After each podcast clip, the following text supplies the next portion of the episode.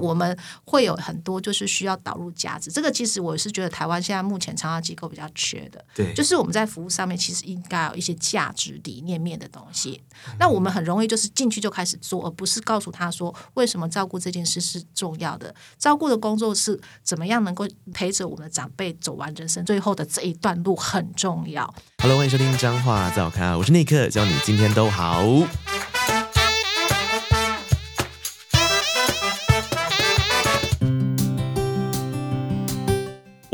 前阵子啊，就身体不太舒服，感冒的时候，然后因为我是一个人在台北工作嘛，然后我也没有结婚嘛，当然也没有小孩嘛，现在还没有了哈，所以我就是一个人在家里面，然后感冒到比较严重的时候啊，其实你身体会很不舒服，然后甚至是你没有办法下床。然后这个时候，你心里就会觉得很委屈，就像闲坐我姐郎当家，地带把怕变在套路的的说阿波郎搞我叫过，我心情该拜。可是换一个角度想的时候，我就想说，对耶，那我妈现在六十了，然后她在台南，她也是一个人在家里面。诶，她感冒的时候会不会也有跟我有一样的想法？那更何况不是感冒，当我们今天如果要。面对到的是一个比较长期需要照顾的情形，我想这个一定也是台湾的很多家庭。或是很多朋友可能正在面对，或是你可以想象到，甚至你自己老了之后，你可能要面对的问题。当遇到这个问题的时候，怎么办呢？你一定要好好来听这一集，因为我们今天这一集的受访者真的很温暖，然后会告诉你很多的观点。我们刚刚光是在小聊天的时候，我就已经获益良多了。让我们欢迎今天的受访者，他是财团法人老五老基金会尤丽丽执行长。Hello，主持人好。先请执行长帮我介绍一下这个老五老基金会。嗯、呃，我们老五老基金会设立。大概二十六七年左右的时间哈，应该是。对对对。那我们其实是呃，长照二点零之前就设的。我们本来就在做老人服务工作，包含了弱势的长辈，包含了我们的一些失能跟长照有关的长辈都已经在做了哈。那当然服务项目相当的多，但是因为时间也很有限，所以没办法一一的跟大家讲。我们只能是说简短的讲，是说针对我们的弱势的长辈，包含独居的长辈啊，就是独居独居的老人，然后或者是有一些这个呃需心理上比较孤寂的这些老人。那长照的部分当然就是针对我们。失能的老人，啊，这是我们现在目前服务量最大的两个对象。那当然也会针对健康的，比如说有一些健康促进的一些啊服务的相关的服务，都是在我们的系统里面提供。那这家机构基本上就是我们在彰化当中的其中一家综合式的机构，这样子，对。哦，执行长，我们刚刚在聊天的时候，好像有聊到一个事情，但是我忘记问你了。你在这个老吾老基金会待的时间多久？二十三年。那几乎就是这个基金会一创办没多久，您就在这里了。对对对，我那时候来的时候，就真的就是觉得，哇，怎么一个工作这么好？因为我以前是、哦、呃，先从商学，啊、嗯，在念社会学，所以我不是社工背景的，是。但是我就是有接触哦，就是社社会学，然后社会福利，然后到后来的这个博士班的部分部分就念的社会政策跟社会工作。对，所以实际上我对这个一线的哈，就社会工作部分的接触相对上是少的。是，但是啊，但是我进来的时候是研究所毕业，一进来的时候就觉得哇，这个工作真好，可以做，可以赚钱。嗯，你刚刚讲的哈，也可以赚钱，然后又可以做公益。嗯，那那时候我我上学的时候曾经有工作过五年，就是上学背背景。呃，刚毕业的时候，毕业的时候工作五年，嗯，薪水真的很低啊。哦，真的哦。对啊，因为你一般的话，商学背景，要么就是要要有机会去大公司，要么就是一些小的、嗯、小的那个呃中小企业嘛，不然就是小小店面那种，那种薪水大概都不会高到哪边去，嗯、要么就是做做行政工作。嗯哼。所以那时候薪水都不好。嗯。那直到我在。念这样的相关科系之后，才会发现哇，专业人员真的有比较好的薪水，嗯、比还还还可以这样子。可是因为专业人员有比较好的薪水，它的背后就是他有一个重要的任务要去完成它了。是，我觉得是这样。然后刚刚我记得我在跟执行长聊天的时候，他很打动我，因为很多打动我的地方。嗯、我觉得其中一个观念就是，执行长没有觉得说今天这件事情叫做吃苦。或者说啊，今天服务别人盖行扣啊，你你就是呃委屈一点，加油一点。其实，在这个基金会并不是这样想的。我一直不想要用这种方式去看待一个、嗯、呃助人行业，是哦，就是因为我可有也可能因为我以前是商学系统，所以哪一个工作不辛苦？我老实讲，我们自己进来这个行业的时候，我发现这个这样这样的工作一点都不辛苦，因为以前你知道，我我们以前那个工作真的是你会觉得。呃，加班算加班费吗？都嘛不让你算加班费的，对啊。然后很多的工作基本上都是很琐碎的，你看不到它。因为它很重复性很高，但是不像这种助人工作，你可以看得到很多的长辈的改变，还有很多同仁的改变。我觉得那个意义性是相当相当大。这个跟是我一在跟一般的行业是不同，因为很多的，比如说商业系统很多都是买卖买卖买卖，所以每天 routine 的工作是相当多的。对，但是我们这种行业有可能，虽然说它是 routine，可是你看到的故事，每一个的故事通通都不一样。嗯，那只是说你在工作的过程当中，你。有没有看到这些故事的不同？还是你把它当工作而已？如果把它当工作的时候，你这些故事通通都不都不在你眼睛里面。对。但是当你会觉得他我的我所做的事情在影响一个人，甚至一个家庭的生命的时候，对，就不一样。我我觉得刚刚执行长讲到了一个很重要，我们在面对我们的职业跟我们自己的时候，嗯、你所看到的到底是故事还是工作？嗯，的那个项目代办清单，对，其实每一个代办清单后面应该都是有一些故事在的，这是一个我们今天要聊这个议题当中很重要，而且。我觉得在现在的社会的，就像我刚刚开场讲的一样，我三十多岁，我可能都会在我生病不舒服的时候想到了谁来照顾我这件事。嗯、那更何况，当我今天如果身体机能越来越衰退的时候，嗯，或者是现在社会结构真的跟以前很不一样的时候，其实这个需求是越来越大的。这个其实这个需求一直都在，而且以后会越演越严重，嗯、因为呃，不是只有少子化，而包含延后结婚。你会发现，你达三十岁的时候，你就要面对，嗯、甚至于二十岁的时候，你要面对让你爸爸要照顾了。以前可能要四十岁才会面对哦。对、嗯。可是因为你太慢结婚了，所以 爸爸很快就老了。嗯。哦，就你你你应该是说，他生小孩的时候，小孩还小，就像我家里一样。我常常跟我们家的老爷讲说：“哎，你儿子二十五岁的时候，你六十五。嗯。台湾六十五是。”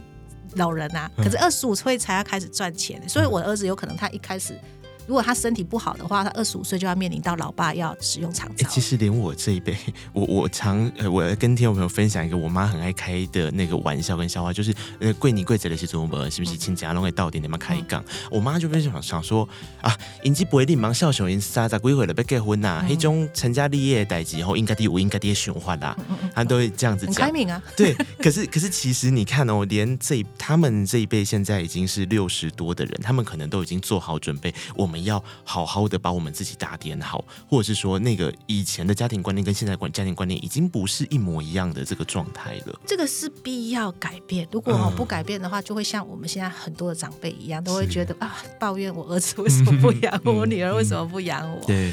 会很辛苦的。所以像我，我已经五十几岁，所以我我大概我当然不会跟我儿子讲说你不用养我，我不会跟他，我不会笨到跟他讲这种事情。但是我们心里很清楚。对，很清楚。当我老的时候，有可能，因为你知道，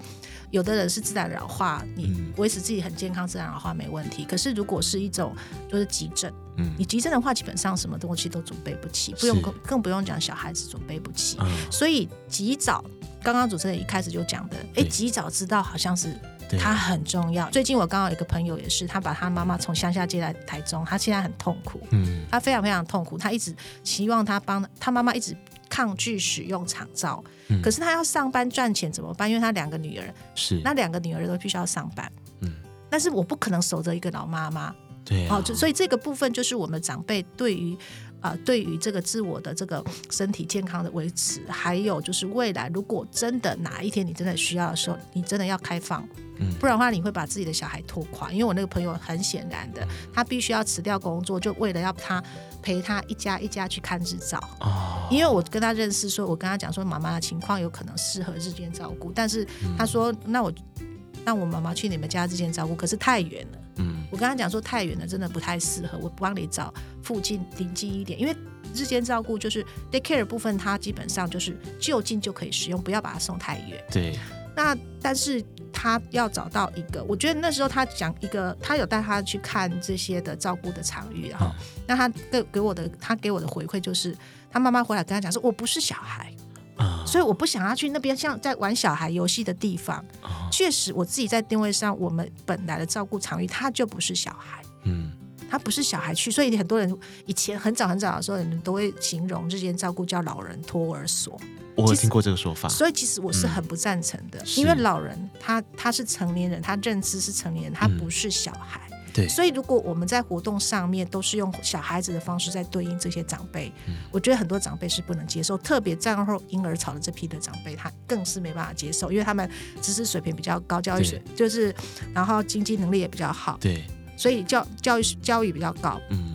他没有办法接受这种，所以其实我一直都需要呃不断的去很跟很多的单位讲，是说不要再把这个。日间照顾当成老人托儿所，嗯，意思就是不要把你的活动儿童化，啊、然后他们用用儿童来给老人玩，对，好，这样子你可以游戏化，但是你不能儿童化，嗯，好，所以这个东西是相当重要的，所以我才会讲，所以我们的定位，我们自己的照顾就是老人日常生活的延伸，对，这个老人在家里面可以做的，在我的照顾场域，我们尽量满足他可以做的这件事，他才不会觉得突兀。嗯、所以其实我那个朋友的这个家人，那个老人家，他就是抗拒去，就是去看到，要么看到都失能程度很严重的，嗯、那要么就是看到那种就是都在玩这些游戏，他就觉得他不是小孩，他不想要去玩那些小朋友的游戏，就他会觉得他不属于这两类，你为什么要把我送过来？你是不是不爱我了？是不是不要我了？那一方面是这样，二方面其实长辈自己想法真的也要改变，就是他现在在他家企图有点在求助，他说他没有办法说服他妈妈了。嗯，他需要一个专业人员去说服他妈妈说，嗯，他要来。其实我就是也很好奇，执行长，你们基金会，我相信一定有很大一块的这个隐形的任务，就是这个怎么跟长辈沟通，让他们觉得这是重要的。那会不会讲的时候，很多长辈说，哦，原来你在骗我？不会啦，其实应该是说这样啦，长辈会觉得说，他去使用这篇服务的时候，不是像你刚刚讲，是被丢在这里，对，而是说，实际上，如果我们的照顾场域真的有在执行这些 service，是，你就告。告诉他，因为那时候我们都会跟他讲，哎，我们这边安排一些赋能的活动，嗯、那你来的时候基本上就会透过肢体活动，然后来做一些相关附件的，嗯、因为我们实际上真的会导入呃治疗师进入到我们的照顾场域里面来帮他评估他的状态，他适合做什么样的活动。嗯、那这样的话，他就会他的愿意接受度会比较高。一的刚刚我起大家。运动哎，我要来加福建哎，那他就会比较，因为我们不，我们不能用复健的字眼，然后所以就是变成是说，他就是来自那边恢复，他有一些活动可以恢复他的能力，对，哦，所以这样的话，我们的整个的长辈他的接受度就会比较高一点，他不会觉得他是被丢在这里，他就很像是哦，阿雄温孙啊，马东伟去健身房啊，阿我马我开底下健身房，对对对对对，然后我们的服务上面基本上哦，因为以前哦。最早一点零长照一点零时代的时候，都会这样子跟我们的使用者宣传，哈、嗯，就是说啊，你的处理狗靠工作狗干好，然后你的。你你就可以安心出去工作。可是我们现在的 service 不是这样，是是要让他依照他的状况，有可能来两天或三天，嗯的方式，嗯、然后来参与这些的赋能的活动，嗯、或者是啊、呃、吃比较要经过营养师配膳过的这些的食物，让他的整个营养比较均衡的情况。嗯、所以其实他不用不一定要每天来，当然他也可以选择每天来。嗯、那为什么我会觉得说他不一定要每天来？是因为他有他日常生活的。东西，比如说也可以菜齐呀，也可以对。那如果你两天是要去跟朋友约，OK 啊？那你三天就来这边。是。那我的我的想法是这样，如果对于我们的这个就是工作人员，他会觉得三个人、三四个人就好，你干嘛搞到五十人？因为如果他在一三五的话，表示他我们这个空间一天可以容纳三十人的话，我可能要四十人或五十人才会才会满啊。对。但是对我来讲，当我们的，因为我们现在的这个呃老人的成长速度，就是需求速度很快，是。但是我们的设施没那么快，嗯，所以如果我们自信我们的 service 是很好的，对长辈是有帮助的，嗯，我希望能够帮助更多更多社区的长辈来使用，对。应该是用这种概念在在运作，所以其实有些长辈如果他功能只是在某个部分比较不 OK，没关系，他到我们这边来，我们提供服务。可是你另外两天，有可能你在社区当中同样可以参与你原来的活动，对，这样就可以让我们的服务量加到最大。是，那让我们可以帮助更多长辈，也让长辈可以维持他原来的生活的模式，它可以同时配搭日间照顾跟居家服务，通通都可以啊。对，因为我觉得执行长刚刚讲到了一个，我觉得这个其实是你必须要面对未来的结构性的改变之后，我们现在的观念其实并不是把它送去哪里，它今天的观念是，它是你日常生活中的某一个点，某一个生活的形式力之一。对，没错。这个其实很重要哎，很重要，因为就像你会去图书馆看书啊，啊你会诊所看医生啊，嗯嗯、那如果你需要这个吃这营养餐，你就来问刀啊，而且温要够狼洗洗澡，你知道吗？因为为什么有有时候到要洗澡，是因为。他们家没有办法帮他洗澡，他就是没有办法移动他到浴室去洗澡，嗯、所以我们他就到我们这间照顾里面来。是，那他可能就有白天，就上午，嗯、那洗好澡就是送回去。嗯、但是因为我们就要必须要为了这个长辈会准备那个移位机呀，嗯，因为我移位机需要有一点点一点空间，空，所以在家里面有可能他们觉得说他们摆不下，所以他就来我们这边使用的是早上就来了，然后到洗完澡的时候再回家。嗯，我觉得也也 OK 啊。哦、嗯，所以其实这个就是我们呃重新定位我们之间照顾，就是老人日常生活的呃延伸。好，这个太棒了！我觉得今天听众朋友听到的时候，其实光是你自己，我觉得先不用讲长辈，你自己对这件事情的价值观，其实这个是我这一次我觉得很重要，我自己的任务，就是我希望能够让听众朋友知道说，因为我们正在听的人，可能很多是你本人还没有这个需求，但或许是你的长辈已经有这个需求的时候，你不要从你这段在说服他的时候，你就把它变成是你自己的，呃，这个。观念上好像是跟过去的那个很像，其实事实上，刚刚提到的事情已经转变了，观念已经转变了。那至于说这个服务的详细内容，你现在应该就可以听得下去了。所以我们现在可能可以请执行长帮我们介绍一下一些名词，比方说像我刚刚我们一直在听的时候，我想很多听众朋友可能他比较不确定的事情是所谓的日照到底是什么，绝对不是跑里桃嘛，日照。然后还有另外，其实执行长也有提到的一个词汇叫做赋能。我觉得这两件事。事情好像可以先请执行长简单跟大家介绍一下。Okay, 好，我我先讲一下，是说我们现在目前长照这个里面会有 A、B、C 的哈。是 A 就是整合啊，就是我们等于是啊、嗯、需要帮这个长辈，等于帮他配那个服务的项目。对。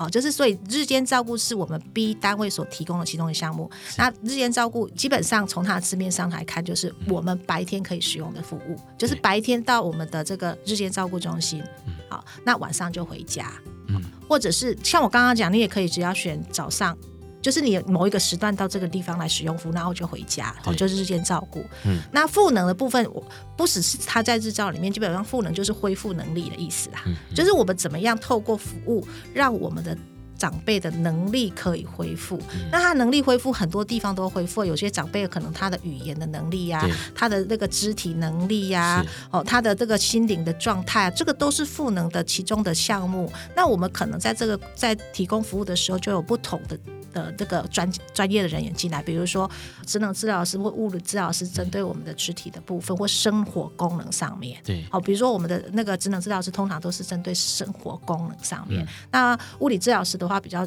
比较是属于物理性的一些功能，哦，就比如说走路啊，好，那这些东西就是我们在我们的服务的这个场域当中会提供，就是在日间照顾里面。嗯、那我们居有另外一种服务叫居家卡给，有服务人员到。老人家里面去提供服务，这种另外一种服务也会有赋能。啊，哦、是，只是说这种赋能，我觉得它比较比较没有办法是像在日照一样，因为日照一样，它的它的时间比较长嘛，哈、嗯，它它的整个功能上面应该就是会比较好，对，哦，就所以我们在彰化县，因为刚好彰化县政府也有导入，是。这个是我我因为我们其实基金会有七个县市，十二个服务中心，有十二家日照。嗯但是我们呃真正有政府有介入，大概我现在目前看到就只有彰化县这一家，好、嗯，就是这个县啊，是就是他们有一个计划，让我们的很多的这个治疗师可以到我们的日间照顾里面去执行这个计划。对，也我觉得他是要带带一个示范，是就是说赋能可以这样做，嗯、可以让我们的长辈可以更好。对，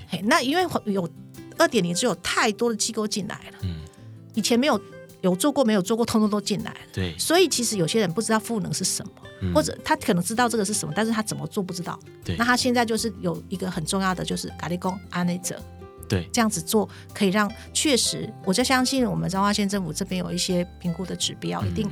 导入之后，因为我们自己在做很清楚，我们长辈很清楚的会从重度变中度，中度会变轻度。嗯，好，那他们一定有一些相关数据去证去佐证，是当我们。导入了赋能了之后，是可以让我们长辈的恢复能力的情况会变好的。嗯，因为我觉得这一集很适合搭配我们之前曾经跟社会处长聊过的那一集的议题，一起去相互的对照。因为之前处长来的时候，其实就有特别提到有关于我我们的长照，或是我们自己在彰化盖的一栋一栋的这种日照整合的大楼，其实所有的这个议题，它都是绑在希望我们的这个日间或是日常的照护本身是有来有往的。就是说，今天他如果是到这个日照大楼，从他自己小朋友长辈都可以在这里面得到需求的这个安放之外，其实刚刚呃这个执行长讲到的移动到家里面提供服务这件事情，也是一个很重要的政策。所以我想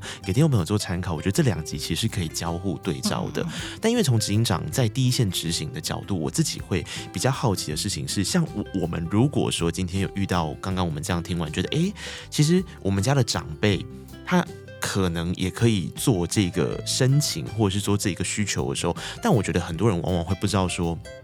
我到底要怎么样。或者是到底长辈是要几岁啊？啊，他是不是要有什么什么执照啊？他是在有什么证啊？还是什么资格，他才有办法去申请这些长照服务？嗯、我觉得很多人来说，其实这个议题都还是隐隐约约的。嗯呃，其实我们的新的这个长照二点零之后，嗯、老实说，它只要是施工人，几乎大部分都可以使用。嗯，好，所以我们大概有几个对象啦，比如说六十五岁以上的长辈，是不管怎样，你都要施工人嘛。好，就是你有可能评估二级以上。好，嗯、那另外的话就是第二。类就是要这个身心障碍手册。其实我们很多的六十五岁以上，很多也都领有身心障碍手册了哈。那第三类的这部分就是有点比较下修年龄，因为他本来我们在判定老人有两类人，一个就是原住民，嗯、一个就是身心障碍者哈。啊、嗯呃，那这两类的人年龄都比较低，啊，就是五十五到六十四岁的原住民，嗯、另外一块是五十岁以上的失智症，这四类人。就是在我们的系统里面，嗯，就是都可以来使用这样子，对对。是，但是他评估等级要二级以上，嗯，可以使用，嗯。那如果是属于一级的话，有可能它是回归到我们的这个社区里面一些健康促进的相关的服务，或者是我们的啊香农站，然后长照香农站就是 C 级。我刚刚有讲到 A、B、C，其中的 C 就是我们的长照香农站，就是属于一级可以去的地方。嗯，C 级比较像是你生活周遭就比较会有的那个点，比较临近，对不对？对，比较临近的点。它它比较接近像社区关怀据点，但是它的它又有一点点施工了，轻微的施工了，对，因为它只有一级啊。那我们社区当中还很多啊，然后还有就是社区关怀据点，这是属于社会处管辖的这样子。执行长，那我我想要确认一下，像您刚刚说那个等级啊，就是它是一级或者二级这件事情，它的判断或者是说它是需要经过一个什么样申请的吗？是呃，我们基本上就是透过可能可以跟这个透过一九六六号就打一九六六也可以去申请，一九六六或者是各县市的长照中心是啊，就是长长长照的照管中心。里面去申请之后，它就会有这个照管专员到家里面来去做评定，好，就是依照你的失能的情况，还有一些评量表，评量下评量下来之后，就会有不同的等级，它会有八级，嗯、那一级就是属于比较不是使用长照二点零的这个啊专业的服务，而是属于刚刚讲的就是香农站的这一块，哈对，C 级香农站。那二级以上应该说长照二点零所提供的长照项目，我们评估二级以上都可以用，嗯嗯嘿，你等级越高。它的整个补助的额度越大，但是不管怎样，民众都会有自付额这一块。对，好，现在目前来讲，它就分成三种对象，就低收入，你可能不需要自付额。那如果你是属于中低收的长辈，好，就是可能要付呃百分之五的自付额。一般户的部分就自付额就百分之十六。啊，是。其实金额没有很大，所以其实我们现在目前的整个的这个系统大致是想在。在在跑的，对，所以其实今天我们在这一集里面，我想在比较偏向 SOP 上面的东西啊，你大概可以有一些基本的观念在这里。但是当然你不会是一个人孤军奋战，不然老老基金会在这里的意义是什么呢？对对对，对不对？那我像我们的话，我们大概就是属于 B 级单位跟 C 级单位都有来做。那 B 级的话，就是比较是属于专业的服务哈，嗯、比如说刚刚讲的日间照顾就是专业服务，然后还有我刚刚讲的啊、呃、居家式的照顾，对。也是，其实它项目很多，对，大家可以就是上我们的这个官方的网站都可以去查得出来说，哎，我们 B 级的单位所提供的服务大概有哪些？哈，我记得是十几项，然后。那这十几项其实有点多，没有办法一一的这个细数出来给大家听哦。这样，呃，那执行长，你刚刚在那个我们前面小聊天的时候，你有讲到，比方说带着长辈去种田那个啊，哎、欸欸，那个好像可以跟大家多说一点。呃，这个其实应该是说哈，我们基金会呃呃，应该是说我们很强调。呃，照顾要四加一的照顾，四加一，四加一就是我们要把专业辅导进来哈、嗯，所以我们哪四个专业？第一个就是我们的护理师，一定是护理师，是。那个复健师、治疗师、嗯，可能职能治疗，也可能物理治疗。对，然后呃，这个我们的护理师的部分是在做健康追踪，是。好，他的任务在健康健康追踪、嗯。我们的治疗师在运动，嗯，好，就是怎么样能够让他能够有一些恢复能力的一些活动，嗯哼，那。第三个是我们的营养师，营养师就针对他的整个饮食的这一块。最后一个就是我们社工师，最重重要是在能够提供我们的这个社会参与这一块。那一是什么？一就是我们造福员，因为我们造福员是最常常住在我们日间照顾里面，所以他要去执行这些所下下所下下来的 order。嗯嗯嗯。哦，所以这个角色造福员的角色就会变得非常非常重要，因为我们的治疗师不会每天来。对。所以他一定要把他评估完之后的这些的建议要给我们的这个这个照服员去执行。嗯嗯。那当然，我们治疗师他除了评估之外，像比如说这次彰化县有导进来，他们也有治疗师进来带一些活动哦，所以其实就会很重要。那我刚刚讲的那个活动，基本上因为我们每一年的创意的发表的时候会设定一个主题。对，我们去年的主题就是社会参与，是，所以我们那呃今年的社会参与有几个案子都非常非常的精彩，我自己都觉得、哦、哇，天哪，这群照服员真的好了不起哦！因为一开始的时候都、嗯、呃，去年之前都是我们 social worker 或 nurse 上去报告哦，对，可是我们。呃，去年是整个有百分之九十五都是照服员上去报告哦，很厉害、嗯。所以有几个计划，我觉得真的就很棒的计划。然后还我刚刚有提到的是说，哎，可能我们的这个日间照顾旁边有一个农地，是我们的民众，我应该是说我们的被照顾者的家属所提供的，因为他就是在看说，哎，我们长辈，我们就想说我们要来规划一个活动，嗯、这个活动。老实说，也是跟长辈讨论出来，我们非常的强调呃长辈的参与的这一块，所以他们也决定说，阿伯那边来进产，哈，阿德彼得可以用几类产，要种什么。然后就自己决定要去买种子，我们就带他去买。到最后那个种子的那个店店的那个老板说：“啊，你没做啥？我来公公聊一公，呃，这种子人嘛不用钱。嗯”哦，所以我们现在给他种都不用钱，好棒哦。对，然后开始种的时候，基本上应该就是我们所有的，不是指呃，不是说呃，不是说哎，公司功能就不能出来，没有，我们就全部都是会推出来。啊、哦，你在那边晒太阳没有差，他也可以帮忙。比如说你那个种，你本来在种田的时候哈、嗯，可能要功能 OK 的，对不对？嗯、可是功能不 OK 的，他就没有没有功能，没有。等我们采收好的时候，他一定来帮忙 Q 采啊啊，这些东西都会带回家哦。对，所以这些菜除除了我们在我们日照里面会使用之外，我们也会让长辈带回家。嗯，哦，所以这个其实就是一个是很很好的循环。然后很多的那个社区的那个民众就看到说，哎，你你冲啥了哈？嗯。他们就会来帮忙，对，就变成我们的社区的人跟我们长辈会一起弄这个田，对，很棒的一个循环。然后我们那个啊、呃、那个月我们的那个来问我们日照的那个询问率就上升，对，因为你要想哦，这个对长辈而言，他哪会觉得这个只是自己被照顾？因为我觉得很多长辈是这样，他其实有被照顾的需求，可是他的自尊也好，或是像刚刚经常讲，可能有一些背景因素，他。不觉得他要讲出被照顾，或者我需要跟他做更小哎、嗯，可是换一个角度是像刚刚这样子，他其实是一起协力完成一个好玩的事情。哎、欸，刚刚这五五加个五力啊，就哎、欸、很划算呢啊，我就去发挥我的能力啊，耳尖敏感啊，耳料腰可以当给你可以等可以。那个其实是我们有另外一个以人为中心，我我呃我刚刚有提到一个、嗯，其中一个就是 working together，working together，对、嗯，就一起工作。另外一个概念在我们的这个实践的场域当中哈，就服务场域当中，另外一个就是要维持对社区的贡献啊，很重要。这个是我们所有工作人也要深入我的脑袋里面落实在执行上。为什么哈？我们所有的长辈来自于社区，所以我们怎么样让他跟社区维持黏着度，维持对社区的贡献？所以我们的计划不是这个，我们包含有个鹿港在天后宫附近，对，我们是让。天后宫的折那个香火袋，把香折香火袋拿回来给我们长辈折。为什么？很简单，因为我们很多的长辈在以前可能年轻的时候，或者是诶，相较他现在年轻了哈，就是他那时候也是老了，嗯、但是他就是会去庙里面帮忙折那个香火。嗯，可是他现在施工呢，我们不会因为他这样子没办法对社区产生贡献，所以我们就去天后宫把那个香火拿回来给长辈折。嗯，那有些施工人的手比较不灵活的，所以他就只要呃折长条，对功能比较好就会折成八卦形。嗯，嗯所以折好的时候，我们就会带他到天后宫里面跪会，啊、嗯，过火之后就直接让他可以，嗯、我们我们常常讲讲说他们要那个。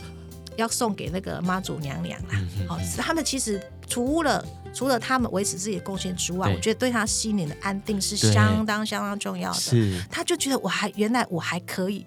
做这件事情。嗯、你只要把工作给切切切切，不要让他们一个人要完成所有的工作，嗯、他还是可以做。对，因为我觉得要让长辈可以觉得自己很有价值的这个心理的。协助或陪伴，不要说是只有照顾，我觉得它更像是一个，嗯、我们提供一个机会，就是陪伴。阿、啊、丹到底在气头，那到底在气跨麦，然后其实他自己。去完成了他能力范围内能够做的事情，他心里面的这个安定感、安全感有了。其实那个间接心理本来就会影响到生理，他自己本身的那个健康程度，我相信他也可以维持，甚至是越变越好。是，这个也是我们当时在呃很强力去推动一个很重要的一个部分。嗯、然后，所以，所以这个是我们，所以我们来来我们之间照顾的长辈，我都觉得他们特别幸福。嗯，我们对我们自己的这个。啊，付出的这个在职场当中工作的这些工作人员，我也很谢谢他们愿意。老实说，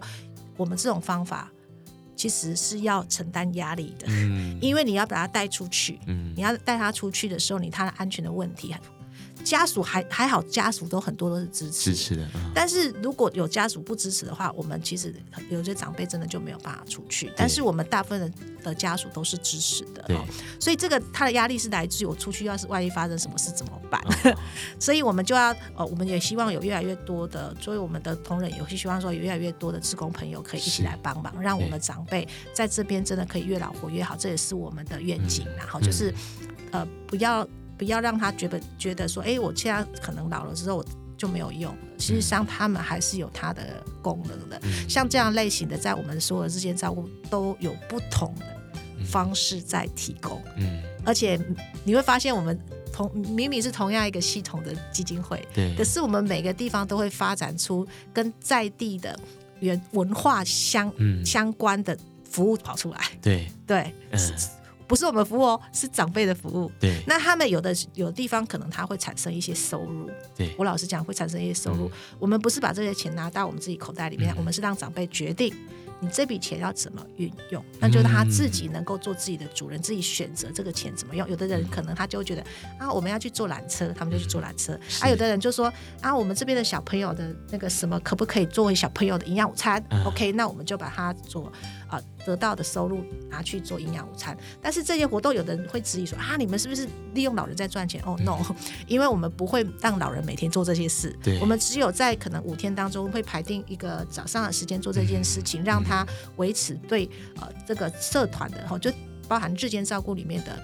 贡献，或者是更大的社区的贡献。嗯、因为我们有一有一有一个呃地方的这个日间照顾的长辈，嗯、他很会做馒头，对，他很会做包子，他每天、嗯、他每个礼拜来就期待就是那一天，嗯，可以做给大家吃，大家会说他好棒棒，是。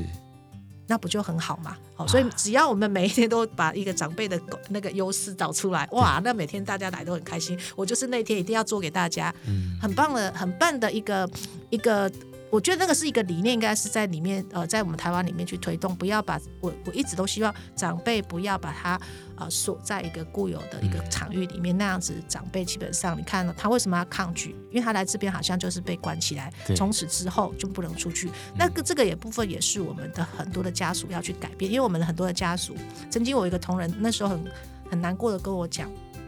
他的阿公就是因为他这样不能出去，因为很多的。嗯他当当时他阿公开始看不到的时候，他想要帮阿公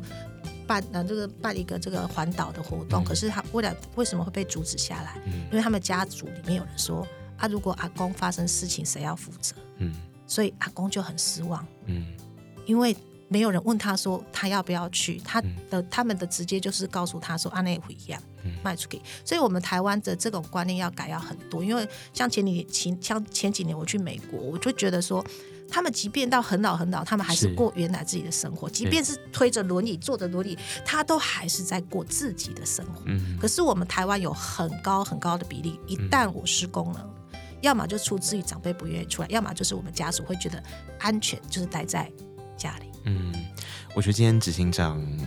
的这一番对谈之后，我相信你跟我一样会理解到，为什么执行长说他在这边二十几年的时间，在这个基金会，他从来不觉得这是一个无聊单一的工作，因为他有太多的面向可以挑战，而且我相信挑战完也很有成就感。而像我们说刚刚前面小聊天的时候。从用人的那一刻开始，吼，就是以一个，我们就一起集思广益，想想看现在的需求是什么，怎么样去满足这个需求，怎么样去做到平等、尊重的符合。这些相关的需求，所以或许正在听着的你，你有几个身份跟角度，或许你也可能是一个呃长照员，或者是你也是一个照服员，或者是你是一个专业人士的时候，你面对你的工作心态是什么？这一集或许可以给你点方向。但是我觉得更多的事情是，当你今天作为一个听众，就像我一样，可能我们还在为我们的未来规划，或是我们在想着长辈的时候，其实最后执行长讲的这个，我蛮有感触的，就是。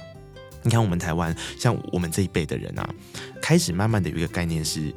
小孩，我们以后有小孩，或是我们在长大的过程，我们都希望我们的爸妈不要什么事情都把我们抓很牢，好像在控制我们，而是让我们自己适性的发展，去选择我们要的未来跟梦想。可是，其实我们换一个小角度，当我们面对到长辈。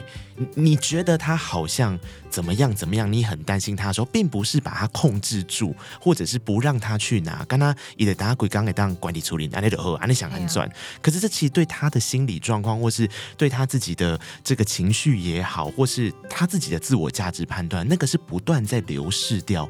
对自己的爱跟信心的。那你再怎么爱他，那个空洞都补不过来的。对。所以今天执行长讲的这一番话，我觉得也可以给你做一个参考吧。我们今天不管是政策层面上。上面的，或是我觉得更重要的是心理心态上。你看嘛，你都不喜欢你爸妈管你，让你可以去自由发展的，那你干嘛未来的时候把你爸妈管成这个样子嘞？啊、对不对？嘿呀、啊，不然就是一代一代，我们用同样的方式、同样的角度去思考嘛。嗯、对，换位思考，并不是哦，你现在可以控制别人了，现在换你要去控制谁了，嗯、而是我们一起去面对台湾的家庭结构的改变，我们的政策改变。那我觉得，呃，彰化县政府真的提供了很多的资源，不管是我们之前跟处长、社会处长在聊天的时候，或者是说，我想今天跟执行长聊天，大概都会知道说，长照吼、日照吼这些事情，不是你想象中这么远啊。对，其实真的跟你息息相关，都在我们社区当中。是，所以到底要怎么样去面对，甚至是呃，我在想下一集请执行长帮我代班的时候，我们可能可以多聊聊这件事情对长辈来说到底什么样的心态，可以怎么样去执行它。所以下一集就要再麻烦执行长了呢。OK，哦，真的很开心今天跟执行长在彰化照咖聊天，谢谢，谢谢，也祝福你越来越好，我们也希望越来越好，长辈越来越好，都越来越好。然后彰化照咖，我们下次见了，拜拜，拜。